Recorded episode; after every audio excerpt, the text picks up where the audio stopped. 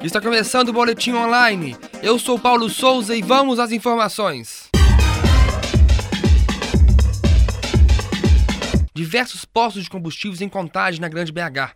Rogério Fonseca de Abreu, de 31 anos, e Marcos Felipe Rodrigues da Silva, de 18, foram detidos na manhã nas proximidades de um posto no bairro São Joaquim, após denúncia anônima. De acordo com a Polícia Militar, os suspeitos foram presos em um monte de placas GWB 9668.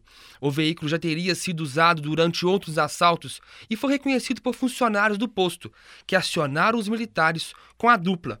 Foram encontrados um revólver calibre 38 e uma porção de maconha.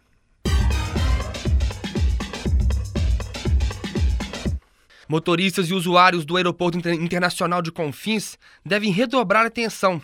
A partir de hoje, o atual acesso ao terminal de passageiros será interditado e uma nova via com duas faixas será aberta ao público. Com mudanças, a, a pista junto ao centro comercial estará destinada ao embarque e desembarque de passageiros em veículos particulares, ônibus executivo e convencionais que fazem o trajeto Belo Horizonte-Confins. Já na segunda pista, o embarque e desembarque estará destinado a táxis, ambulâncias, veículos de transporte de tripulação, de locadoras, de órgãos públicos do aeroporto e de autoridades. Os ônibus de linha urbana para a capital e ônibus de turismo farão uso de um terminal exclusivo. Segundo a Infraero, os usuários de Confins devem respeitar a sinalização, ser breves no embarque e desembarque e programar com antecedência a chegada ao aeroporto. Ainda de acordo com o órgão, se necessário, haverá novas mudanças de adaptação.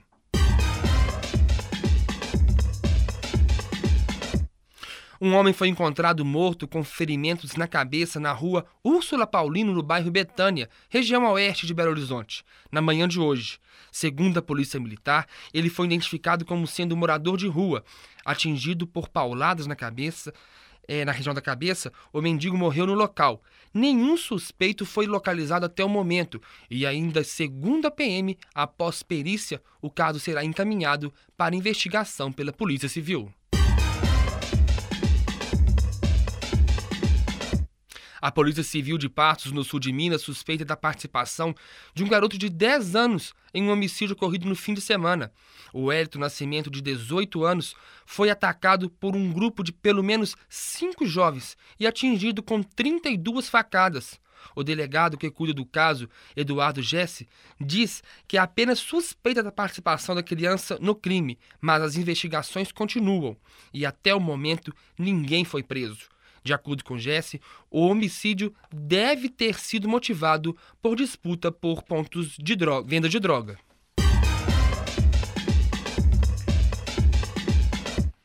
E daqui a pouco, às 5 e meia da tarde, será lançado o livro Religião e Cultura, Memórias e Perspectivas, pela editora PUC Minas.